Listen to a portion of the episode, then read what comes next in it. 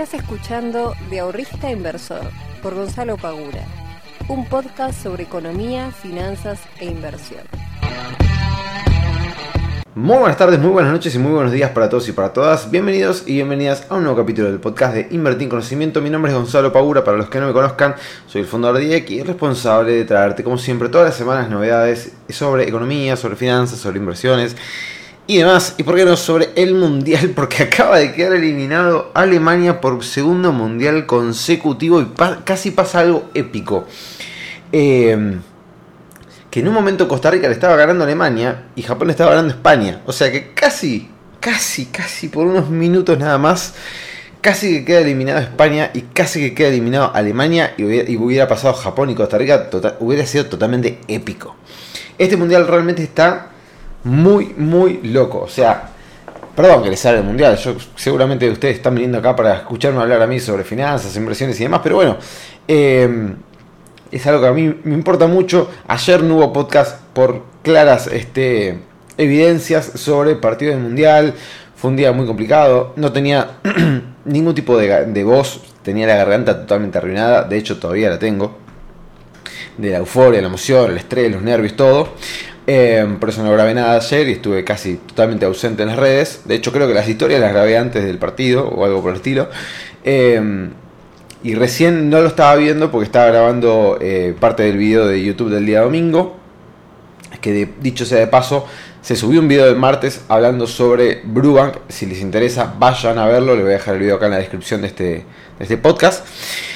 Eh, pero es algo que me tiene muy, muy latente en estas. Bueno, creo que como, todo el mundo, ¿no? O sea, es un mundial totalmente muy loco. Nosotros empezamos perdiendo contra Arabia Saudita. Después le ganamos a México y a Polonia con un este, jugando a la Polonia muy pero muy muy bien contra México obviamente con muchos nervios pero después salimos y ganamos con dos golazos eh, pasó Marruecos otra gran sorpresa pasó Marruecos quedó fuera Bélgica pasó Marruecos y Croacia pasando Marruecos primero ahora Japón está pasando primero en el grupo dejando España segundo eh, y recién estaba viendo cómo estaban quedando las llaves creo que lo cerré si no lo tengo eh, pero pero no, realmente se está poniendo muy bueno.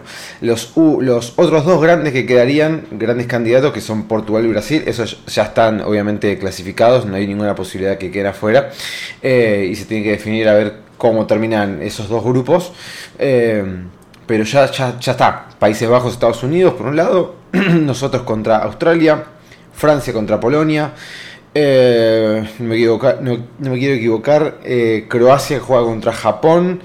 España le quedó contra Marruecos. Y. ¿Quién más? ¿De quién me estoy olvidando? Bueno, no sé de quién me estoy olvidando, pero realmente está quedando muy, muy lindo el mundial. Se están dando muchas cosas. Alemania quedando por segunda vez consecutiva. O sea, salió campeón, quedó fuera del mundial en el primer ronda de 2018 y ahora está quedando fuera del mundial en 2022. La verdad, impresionante. Pero bueno, no voy a hacer más apología sobre el mundial. Vamos a hablar un poquito sobre inversiones, sobre finanzas. Que en el día de hoy voy a estar hablando sobre los cierres de lo que fue noviembre este, que es bastante interesante analizar como para tener algunas perspectivas. Últimamente he estado hablando mucho sobre lo que son los em, plazos fijos este, en mi canal de YouTube y demás, sobre el hecho de hacer tasa, así que voy a estar hablando un poquito sobre eso en función de lo que se fue dando en el mes de noviembre, si sirvió, si no sirvió, qué puede llegar a pasar y demás. Em, haciendo un breve repaso de lo que tenemos hoy en el mercado, Esperen que voy a abrir TradingView, que no sé por qué lo cerré. Pero tenemos a Bitcoin en 17 mil dólares, o casi, creo que ahora está un poquito más abajo. Creo que estaba 16,800 aproximadamente por ahí. Em, que dejó en el día de ayer una, buena vela en el gráfico verde alcista, pero que todavía no, no nos da garantía de nada. Si están 16,900, o sea hizo un empuje después de haber caído debajo de los 16 nuevamente, hizo un empuje y evidentemente no lo, quiere perder este, este precio. Pero de todas formas se nota que todavía hay bastante debilidad. No aparece esa demanda que nos da un poquito de tranquilidad y dice, bueno, este fue el piso y desde acá salimos para arriba. No, todavía no existe esa demanda todavía la oferta sigue estando muy latente y el miedo obviamente sigue estando muy latente por todo lo que está pasando, ¿no? O sea, tenemos a lo que pasó con FTX que fundió, fue la quiebra, lo que pasó también este, con los exchanges este, que tuvieron un golpe colateral en función de lo que pasó con FTX, los despidos en muchos de los exchanges, bueno, un montón de cosas que eh, están minando la confianza de los inversores, sobre todo los inversores más minoritarios, en lo que es eh, las criptomonedas. ¿Por qué digo los inversores minoritarios? Y bueno, porque son los que primero terminan cayendo cuando suceden este tipo de cosas. No solamente en, por ejemplo, en el caso de FTX, en el problema del retiro del dinero, sino me refiero a que no tenés tanta espalda. Vos sos un inversor minoritario, metiste mil dólares, eh, dos mil dólares, cinco mil dólares, capaz para vos es un montón de dinero. Eh, y te terminas yendo de, las criptomonedas y no volvés a invertir en ellas. Por más de que quizás a largo plazo uno puede llegar a decir, bueno, capaz que Bitcoin dentro de un par de años ya está recuperado y ya está mucho más arriba de lo que estaba, etcétera, etcétera, y tenemos nuevos máximos y demás. Pero explicarle eso a una persona que quizás se metió en el mercado confiando de que un amigo le dijo que le está yendo bárbaro o confiando de que venía subiendo y se comió este golpazo y capaz que no, viene nunca más a las criptomonedas. Eh, capaz que ya vendió todo, las deja ahí, no vuelve a comprar más. Entonces es un golpe este, bastante fuerte, bastante fuerte en lo que tiene que ver el ánimo de los inversores para las criptomonedas. En tanto Estados Unidos lo tenemos en los 4.076 puntos, que cayó un poquito, cayó un 0,09, no es demasiado, nada, nada raro por el estilo. Eh, y lo tenemos, si ustedes se fijan, hay una zona, esperen que me el gráfico, dame un minutito hay una zona que acaba de quebrar, el día de hoy no, ayer, que fue los 4.031 puntos con una hermosa vela verde. Una hermosa vela verde y fíjense si ustedes miran el volumen, el volumen al cual está quebrando es realmente muy interesante. Que si nosotros miramos, si ustedes agarren el gráfico, tiren una línea de tendencia bajista, ¿sí? uniendo los puntos más altos de, este, de esta tendencia bajista y fíjense que el precio acaba de frenar acaba de frenar en la línea de tendencia bajista. O sea que este podría llegar a ser el techo de esta, de esta, ¿cómo se llama? De este rebote dentro del impulso bajista. Y es una zona complicada ya de por sí porque tenemos encima una resistencia que la venimos testeando en los anteriores eh, meses. Que fíjense, por ejemplo, el último testeo fue el 12 de septiembre y ahora lo volvió a testar y vuelve a frenar. O sea que necesitaríamos un nuevo impulso más, no solamente para romper la TL bajista, sino también para romper esta resistencia y esperanzarnos de que esto pueda llegar a revertirse y continuar al alza. Bien, dicho todo esto, vamos a comenzar con los datos que les traigo en el día de hoy para lo que es, eh, bueno, lo que fue básicamente el cierre de, del mes de noviembre. En el mes de noviembre ha sucedido que, en teoría, en teoría, todavía no tenemos el dato, pero en teoría la inflación estaría entre el 5,5% y el 6% mensual. ¿Qué quiere decir esto? Que si esto es así, por ejemplo, el plazo fijo a la inflación en el mes de noviembre le habría ganado. Ahora, ¿qué pasó con el dólar? Porque esta es la otra cuestión. Nosotros cuando nos metemos en un plazo fijo, nosotros sabemos que vamos a ganar una tasa en el mes. Perfecto. Ahora, esa tasa de mínima nosotros tenemos que por lo menos ganarle a la inflación para que tenga una rentabilidad real. Si la inflación es del 7 y la tasa que nos paga el plazo fijo es del 6, evidentemente no le hemos ganado a la inflación, por lo cual hemos perdido poder adquisitivo. No hemos perdido tanto poder adquisitivo si no metíamos la plata en ningún lado, pero de todas formas perdimos poder adquisitivo. Bien, ahora, si la tasa de inflación se sitúa entre el 6 y el 5,5, le estaríamos ganando por un pelín. Bien, por un pelín mm, realmente muy chiquito, podríamos decir casi que se le empató, eh, pero bueno, es un 0,25% y un 0,20 y monedas por ciento que le estaríamos ganando. Ahora, ¿qué pasa con la otra pata que nosotros tenemos que mirar? Que son los dólares. Porque si nosotros le ganamos a la inflación, pero el dólar a nosotros se nos dispara, en pesos ganamos, pero en dólares tenemos menos plata.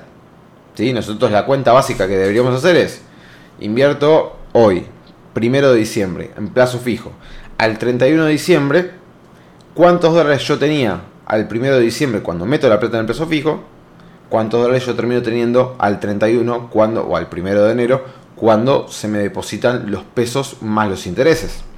Entonces, si yo tenía, por ejemplo, mil dólares al 1 de diciembre y al 1 de enero yo tengo 950, evidentemente perdí.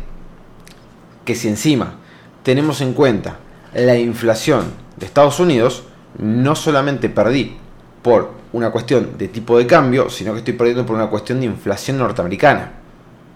¿sí? Entonces, para responder a esta pregunta, ¿qué pasó con el dólar? Tenemos que ver cuánto subió el tipo de cambio. Y en este caso el tipo de cambio, lo tengo anotado por acá, ¿dónde está? El dólar saltó un 8,3 el dólar libre. ¿Sí? Entonces, si tenemos un 8,3 de suba del tipo de cambio, ¿qué pasó con el plazo fijo? Obviamente quedó licuado. O sea que aquella persona que metió plata en pesos queriendo hacer tasa a 30 días, este mes lamentablemente no le salió. Tuvo menos dólares de los que podría haber obtenido si el dólar se quedaba planchado. O sea que en este mes de noviembre que se acaba de terminar, no fue negocio para aquellas personas que quisieran hacer tasa y quedarse con más dólares teniendo una rentabilidad en dólares. En el mes de septiembre no pasó lo mismo, pero en noviembre y en octubre tampoco creo. En noviembre lamentablemente el dólar subió más que el plazo fijo, por lo cual el plazo fijo en este caso solamente le está ganando por un pelín a lo que es la inflación. Bien, ahora, si nosotros nos vamos del plazo fijo, si empezamos a abrir un poquito el abanico de nuestras posibilidades, de decir, bueno, no me convencen las criptomonedas por todo lo que está pasando, no solamente por la caída de Bitcoin y los precios, sino también por todo lo que está sucediendo en términos de confianza, que si bien, de vuelta, tenemos otras opciones para depositar nuestras criptomonedas y dormir tranquilos, pero no nos da confianza. Bueno, si abrimos más el espectro, abrimos un poquito el abanico, tenemos varias opciones para invertir nuestros pesos. ¿Qué pasó, por ejemplo, con el, Merval en noviembre? En noviembre, el Merval subió a. Eh, no, subió. Ah, no. Subió un 13,4, si no me equivoco. Déjenme que lo miro. Eh, un 13%. Anote acá. Creo que era un poquito más. Pero bueno, lo redondeé al 13%. Subió el Merval un 13%. O sea que en este caso el Merval, en su conjunto, si nosotros armáramos una cartera de inversión que replicara a las acciones del Merval, hubiésemos conseguido un 13% de rentabilidad. Esto quiere decir que le ganamos a la inflación y le ganamos al tipo de cambio invirtiendo en las acciones. Ahora, como digo una cosa, digo la otra. No es lo mismo meter plata en un plazo fijo que meter plata en acciones. ¿Por qué no es lo mismo, Gonza? Y bueno, básicamente porque el plazo fijo nosotros sabemos cuánto vamos a estar obteniendo a final de mes. Cuando nosotros invertimos en acciones no tenemos la más puta idea de cuánto vamos a ganar. De hecho, podemos perder no solamente en términos porcentuales, sino en términos nominales también. Podemos perder tranquilamente porque si el Merval se cae y nosotros armamos una cartera que replique el Merval, vamos a tener una pérdida importante. Vamos a tener una pérdida contra la inflación, vamos a tener una pérdida contra el dólar. Entonces, en este mes de noviembre y los meses anteriores que el Merval viene subiendo en pesos, la verdad que estamos teniendo una buena rentabilidad. En noviembre se ahorró un 13%, lo cual es un golazo para aquellos que estén invirtiendo en el Merval. Si no armaste una cartera replicada del Merval, no importa, hay acciones que han superado muy ampliamente todo esto, sobre todo las energéticas. Les tiro algunos números como para que tengan en cuenta. Por ejemplo, eh, las grandes impulsoras han sido, por ejemplo, Camusi, que es una empresa este, de gas, subió un 49%. Una realmente una bestialidad, casi un 50% en un mes en pesos, por más que sea en pesos, es una tasa altísima. Si tenemos en cuenta que el dólar subió en 8,3, estamos hablando que estás ganando una rentabilidad en dólares altísima solamente en un mes, invirtiendo en estas acciones. TGS, por ejemplo, subió un 15, que es una, este, también una empresa eh, distribuidora de gas. Central Puerto es eh, también una empresa energética, un 15% también. Transener también subió un eh, 20 y pico por ciento, lo tenía anotado y bueno, sí, se vio un 20 y pico por ciento. Gas del Norte, que sería básicamente lo mismo que TGS, pero en la parte del norte de Argentina, también subió un 44%, es un montón. Eh, ahí está, Transener, que lo eh, 32%, no 20 y pico. Transener subió un 32%. Y los bonos, eso sería lo que es el Merval, y los bonos, algunos bonos en pesos subieron hasta un 30%. O sea que los bonos y las acciones tuvieron un muy buen mes para lo que fue noviembre. Y ahora viene una pregunta que es importantísima. ¿Qué haya pasado esto? ¿Quiere decir que esto se puede llegar a replicar en diciembre? Puede ser que sí, puede ser que no. La realidad es esa. Yo no lo sé, no lo sabe absolutamente nadie. Podemos obviamente hacer un análisis técnico de TGS. Sí, podemos hacer un análisis técnico de TGS.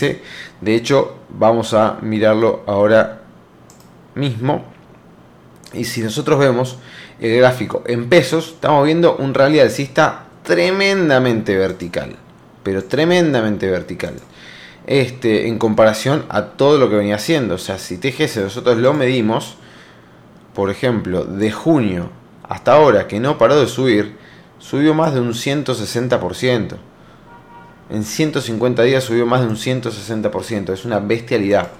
Eh, no tiene análisis técnico que lo aguante, es decir, viene haciendo máximos cada vez más altos y mínimos cada vez más altos, o sea que está en una tendencia alcista tremenda. Eh, el tema siempre es la verticalidad. Cuando un activo está subiendo de manera tan vertical, difícilmente esa, eh, ese ángulo en el cual está subiendo pueda llegar a ser demasiado sostenido en el tiempo. Lo está bancando varios meses, pero es complicado. Si por ejemplo entramos a Transener, Transener, porque no me encuentra Transener. Acá está. Si nosotros entramos a Transener, tenemos un gráfico un poquito más, eh, si quiere, un poquito más normal de lo que era TGS, ¿no? Con claramente una suba muy fuerte estos últimos meses y haciendo máximos históricos en pesos. Si no me equivoco, a ver, vamos a hacer un retroceso para atrás pero creo que sí, nunca llegó a los 142 pesos. Haciendo 142 pesos, haciendo nuevos máximos con fuerte volumen.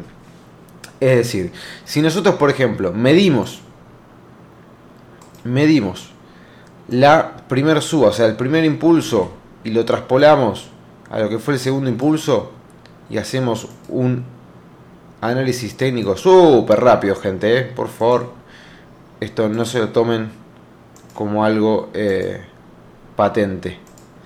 Fíjense que ya llegó a la extensión del 100% de Fibonacci. El próximo eh, objetivo sería el 1.27 en 156 y 1.61 en 175. O sea, sería más o menos un 20% más en pesos de suba si estos dos objetivos se llegaran a dar. Pero sería muy ambicioso pensarlo así. Lo más normal, lo más normal sería que acá haya un retroceso que no supere eh, la resistencia, el soporte, perdón, en los 104 pesos, para de luego haber un nuevo impulso. O sea que hay que ver qué es lo que pasa en diciembre con estas acciones, porque realmente vienen teniendo impulsos muy fuertes y muy verticales en estos últimos meses, con lo cual lo hace cada vez más riesgoso meterse en estos precios. Meterse en estos precios cada vez es más complicado porque hay una alta probabilidad de que puedas llegar a comerte la baja, que puede llegar a ser una baja muy tranquila, un retroceso normal. Eh, que sería totalmente sano que suceda eh, para luego tener un nuevo impulso. Pero bueno, quizás si vos metés la plata ahora y no querías tener una baja en el, ¿cómo se llama? De la cotización de los precios, bueno, es algo que tenéis que tener en cuenta. Lo mismo con los bonos, ¿sí? Lo mismo con los bonos. Ahora nosotros vamos a tener, eh, ¿cómo se llama? Un nuevo dólar para lo que son las exportaciones, con lo cual deberían ingresar bastantes divisas este, al, a lo que es el Banco Central. Había leído, si no me equivoco, que se iban a liquidar 10 mil millones de dólares, una cosa por el estilo, lo cual es una barbaridad. Eh, es una liquidación enorme, pero el campo también está pasando bastante mal porque está teniendo una sequía muy, muy, muy importante. Eh, pero básicamente, gente, hemos tenido un muy buen eh, mes en lo que tiene que ver con acciones y bonos en pesos, ¿sí? Le hemos ganado en pesos al dólar, le hemos ganado en pesos a la inflación. Y también si nosotros miramos el mundo de los CDRs hemos tenido muy buenos rendimientos por ejemplo con Alibaba que subió un 45% con Vale y US Steel que subieron un 34 y un 36% respectivamente. O sea que son acciones, eh, CDRs también que le han ganado a estas dos cuestiones. Y también tenemos a Nvidia, a Meta y a Tenaris que subieron un 28, un 25 y un 20% respectivamente. O sea que ¿Es hora de dolarizar la cartera o es hora de quedarse en pesos con la cartera? Está complicado. Generalmente en diciembre hay mayor cantidad de demanda de pesos, por lo cual hay un desprendimiento parcial de dólares para poder pagar bonos, para poder pagar aguinaldos y demás. Puede que el dólar más o menos se quede un poquito quietito, pero hay que ver. Hay que ver cómo se va dando todo esto. Pero aparentemente lo que es hacer tasa con el plazo fijo y está quedando cada vez como una opción más complicada, más compleja y lejana para poder ser sostenible en el tiempo, dado que si nosotros vemos, tenemos un atraso importante en lo que es el tipo de cambio multilateral y eso se termina pagando caro a la larga porque se termina ajustando. Eso en algún momento termina ajustando. No podemos sostener un tipo de cambio este, desfasado porque nos vamos volviendo cada vez más caros y realmente en este momento es algo complicado para poder sostener. Las reservas sabemos que son prácticamente cero. Así que es una situación bastante compleja como para poder llegar a decir el dólar puede llegar a quedarse más o menos planchado. Es complicado.